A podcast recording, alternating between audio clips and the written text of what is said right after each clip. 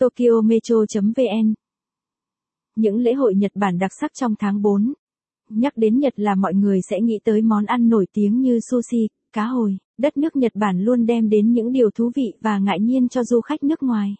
Những lễ hội Nhật Bản cũng là một phần trong nền văn hóa của người dân đất nước mặt trời mọc. Đặc biệt là những lễ hội Nhật Bản lớn nhất trong tháng 4. Cùng Tokyo Metro tìm hiểu về những lễ hội lớn này nhé. Lễ hội hoa anh đào Sakura Season.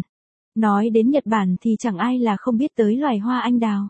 Đến Nhật vào tháng Tư đúng mùa hoa anh đào nở.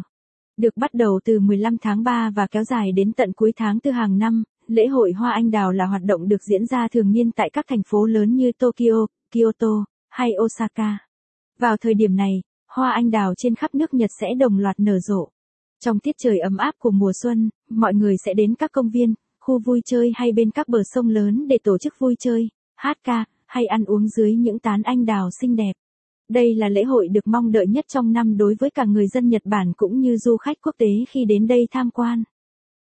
Thưởng thức Miyako Odori Bên cạnh lễ hội hoa anh đào, người Nhật còn thể hiện sự yêu quý và trân trọng đối với loài quốc hoa này thông qua các điệu múa có tên là Miyako Odori.